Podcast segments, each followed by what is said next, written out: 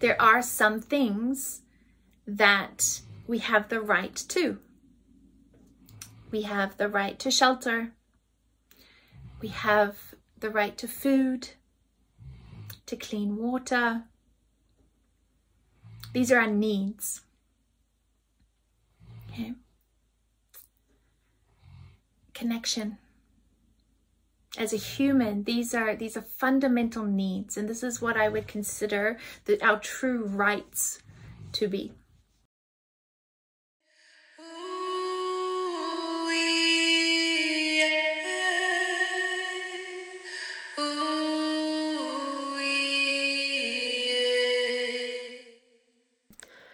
Welcome to the Solace and Shine podcast. This podcast is part of an online community at solace and shine dot c a. It is a platform for those yearning to remember their true purpose. We are coming to you from Ishtadev Niwas Ashram in the Purcell Mountains of beautiful British Columbia, Canada, within the unceded territory of the Tanaha Nation. The Solace and Shine podcast dives into teachings from the soul's ancestral roots. The teachings are here so that we may embrace the human experience and live it with beauty, courage, and creativity. These teachings will make you want to lean in and shine wholeheartedly together in community. Allow me to introduce to you our host and guide, Sannyasi Shivani. Shivani has worked as a medium and a spiritual teacher for the last twenty plus years. Through her dedicated practice as a renunciate and a teacher of yoga, she guides community through all aspects of living and embodying spirit through foundations of love, service, yoga ecology, and elevated esoteric teachings. Are you ready to embody your light? Welcome to the Solace and Shine podcast.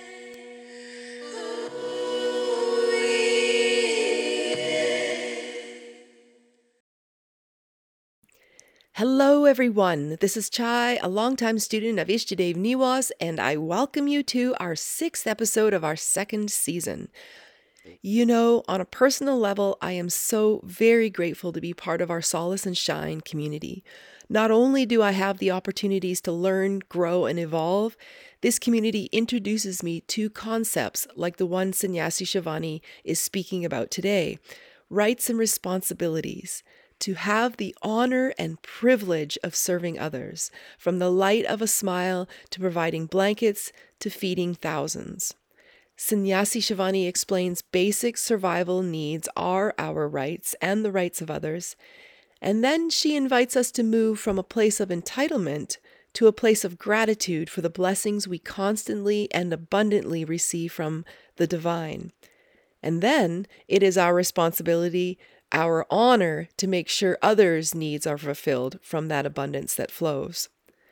And so, from giving a smile or serving a meal or providing water, we learn that it is our responsibility and our privilege to live in the resonance of the divine and to use our life force to share this resonance with others in all our daily interactions, remembering we are instruments for divinity to come through.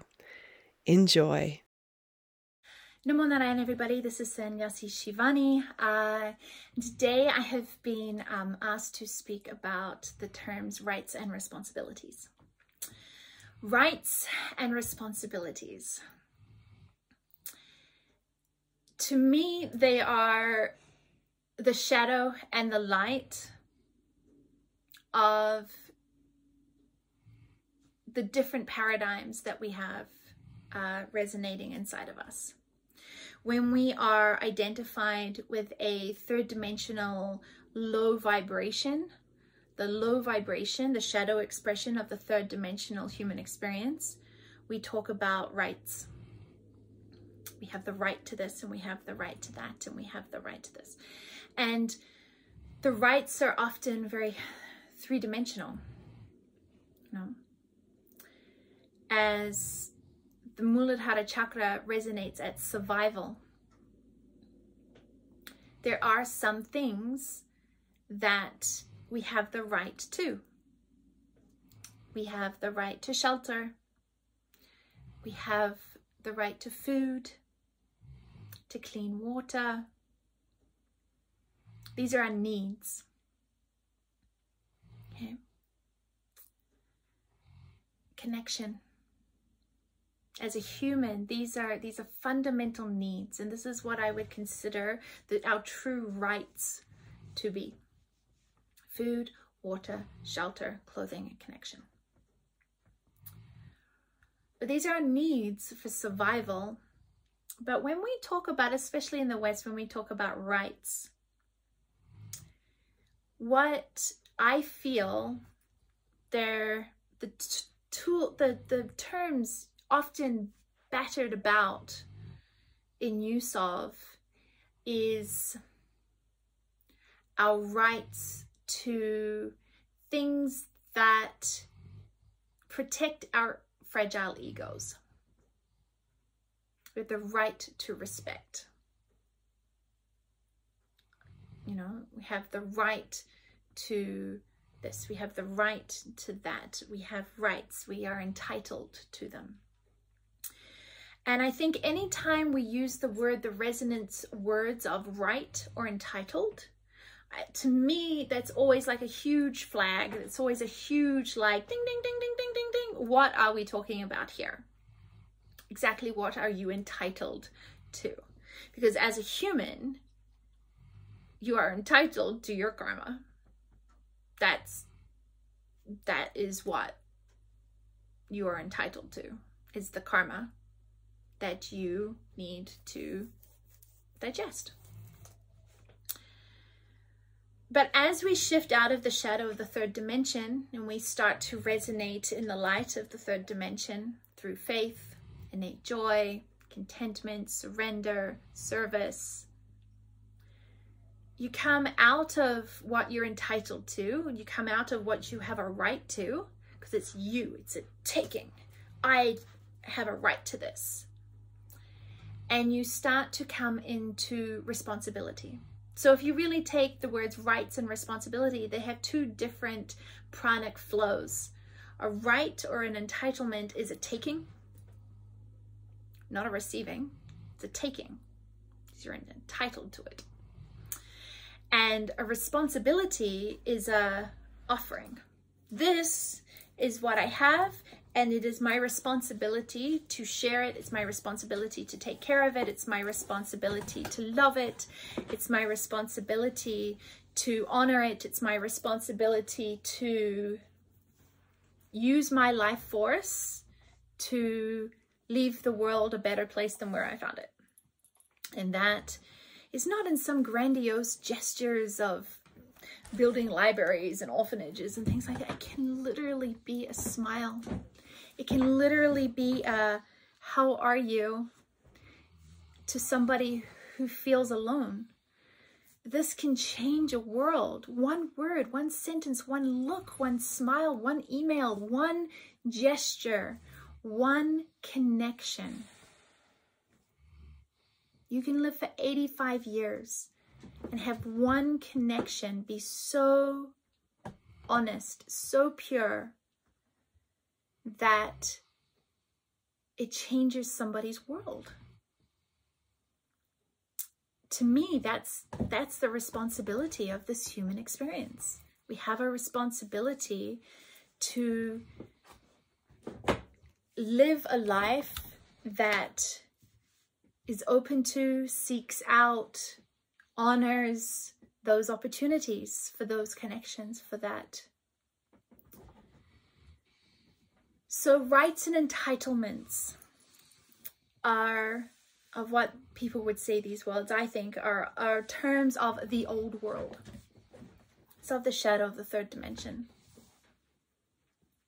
It's uh, capitalistic, patriotic uh, term that is holds power over, holds people down when their rights are being infringed upon. And in that reality, a lot of people's rights, their needs are not being met. People don't have clean water. People don't have enough food. People don't have good education. Those are needs. Those are their rights. But it's because the rest of us, the rest of those who do not and I use the word literally, struggle with that, have not taken upon the responsibility of the honor of having that, so that other people don't have those problems. If you have good running water, what have you done? If you know somebody who doesn't, if you have good education, what ha- responsibility have you done to help the ease of somebody else who doesn't, right? When you can't give it until you have it. It's all just light. It's all just resonance, right? Right. It's not the right word.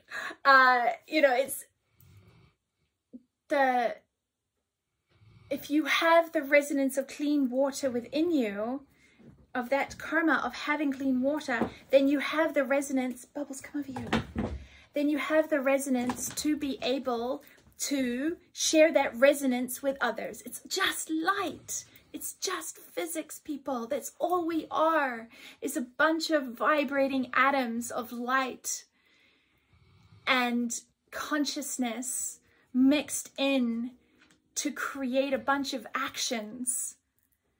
And if our actions are orientated to, well, I have clean water and I'm entitled to education and I am entitled to this and I am entitled to that, and it's about what you can gain, then that is the capitalistic consumer disease that we have been living in. But if you have good food,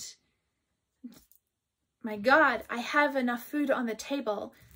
What can I do? I have the resonance of enough food on the table for my family. That resonance can be shared so that somebody else can entrain to that frequency of enough food on their table. That is service. You're not actually giving food. Your action is sharing life force. In every single word and in every single thing you do, my God, we are so powerful. We don't even realize it. I'm going to cry. My goodness, this is a very intense newsletter, all right? It's like we have so much power if we can acknowledge what the divine has given us, not what we are entitled to, but what we have received within this experience of the human body. Then it is our responsibility to take those, that resonance of those aspects that we have been gifted and share it with people who are not resonating at that level, because we are not separate from them. I believe, I believe Sri Swamiji said, please don't rack me over the knuckles if I get the quote wrong, but I believe he said, how can I sit here in bliss? Right? Because after he did the Panchagni sadhana and he was in a constant state of bliss, he said, how can I sit here in bliss when my neighbors are hungry? I am not in bliss if my neighbors are hungry. So this life force energy will now go to feeding, will now go to educating, will now go to lifting up everybody, not just mine, but all. And that has been my experience of sannyas, that has been my experience of yoga, that has been my experience of ashram, that has been my experience of Rikhia, is this beautiful embodiment of, I have been given the resonance, gifted the resonance of this frequency.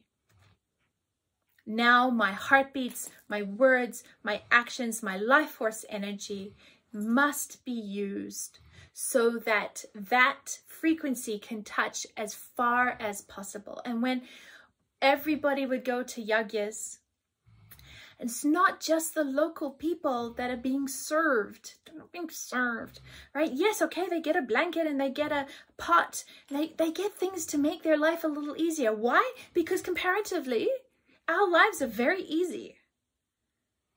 Comparatively, our lives are very easy. We are not... Uh, we are not wondering where our next meal is coming from. We are not in a state of survival. So comparatively, yes, I know everybody has problems. Everybody has, yes, yes, I get it, I get it. But comparatively, yes, these, these local people are literally wondering where the next meal is coming from. Used to, maybe not so much right now because the ashram has been serving for so long.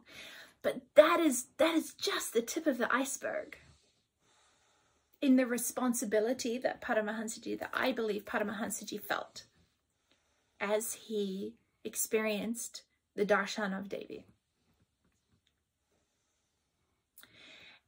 And that responsibility, that unconditional access to the frequency, to the Guru Tattwa through that resonance,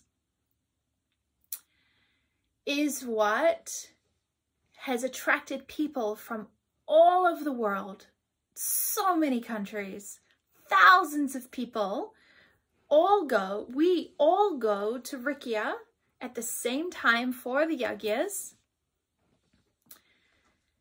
to steep ourselves in that resonance, to steep ourselves in the resonance of that level of unconditional giving, of that level of service, of that level of light. We give, we go, not because we're there to help. We're not there to help. We arrive because we are thirsty. We come because we are called. We're not there because we have some grandiose specialness to be able to offer. Ah, nah, gross. We go because we understand that what is being offered is what we need to receive to be able to live this life to the best of our ability. That what is being given there is unconditional, but it comes with a responsibility. And so we go and we're thirsty and we empty and we fill and we empty and we fill and we empty a little more than we realized we needed to empty, and we fill way more than we realized we could ever fill. Empty the shadow, fill with the light, empty the, you know, there's a Shivananda story with uh, Swami Radha where he had like the hot chocolate or the co dark black coffee. And he said, you know, everybody comes and they're a straight black coffee. And you take a little bit of milk and you pour a little bit of milk in, and that's, the cup fills up, and then you pour a little bit more milk in and the cup fills up, and you pour a little bit more milk in and the cup fills up, and then the start, cup starts to overflow. Yeah? But if you don't stop with the milk, eventually all the coffee will be gone out, up and out, and only milk will be left in the cup.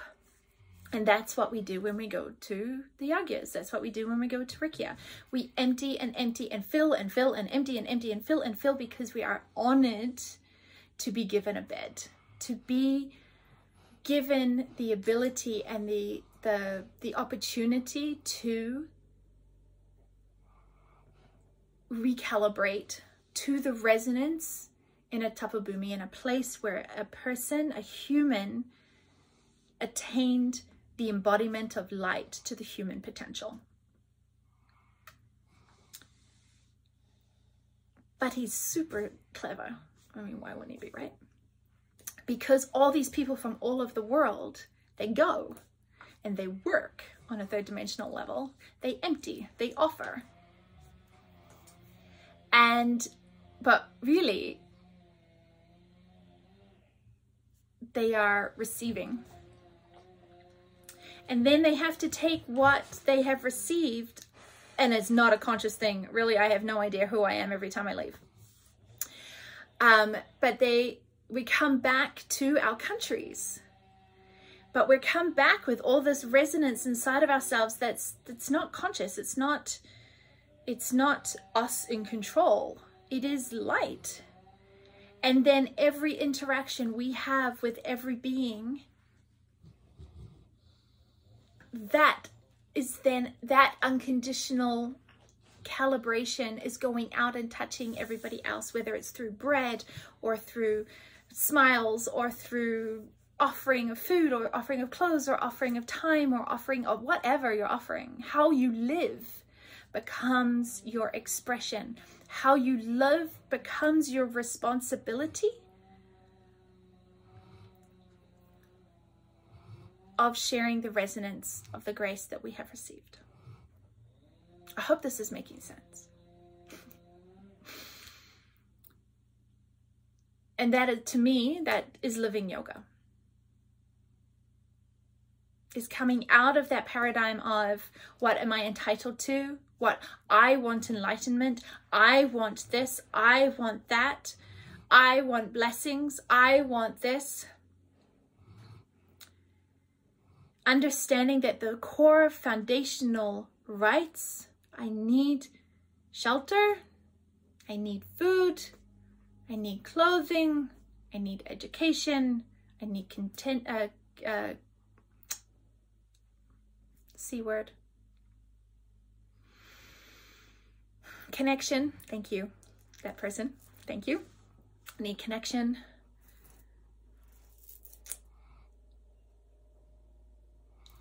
And then understanding that with those basic survival things uh, satiated, embodied, you have no more rights. You must step over to responsibility. Everything else is just entitlement. So I hope that this gives you food for thought and I hope that you can feel the frequency of Devi, frequency of the yagyas, the unconditional blessings. We don't have to physically be in Rikhia. Our mind, if our mind is there, if our mind is on the name, if our mind is on the feet, which is another way of saying humbling, then the frequencies are here. There is no place on earth where there is no air. There is no place on earth where the Guru Tattwa is not. There is no place on earth where blessings are not. It's just where your mind is able to connect to that resonance. And then your responsibility is to live it. Namo Narayana.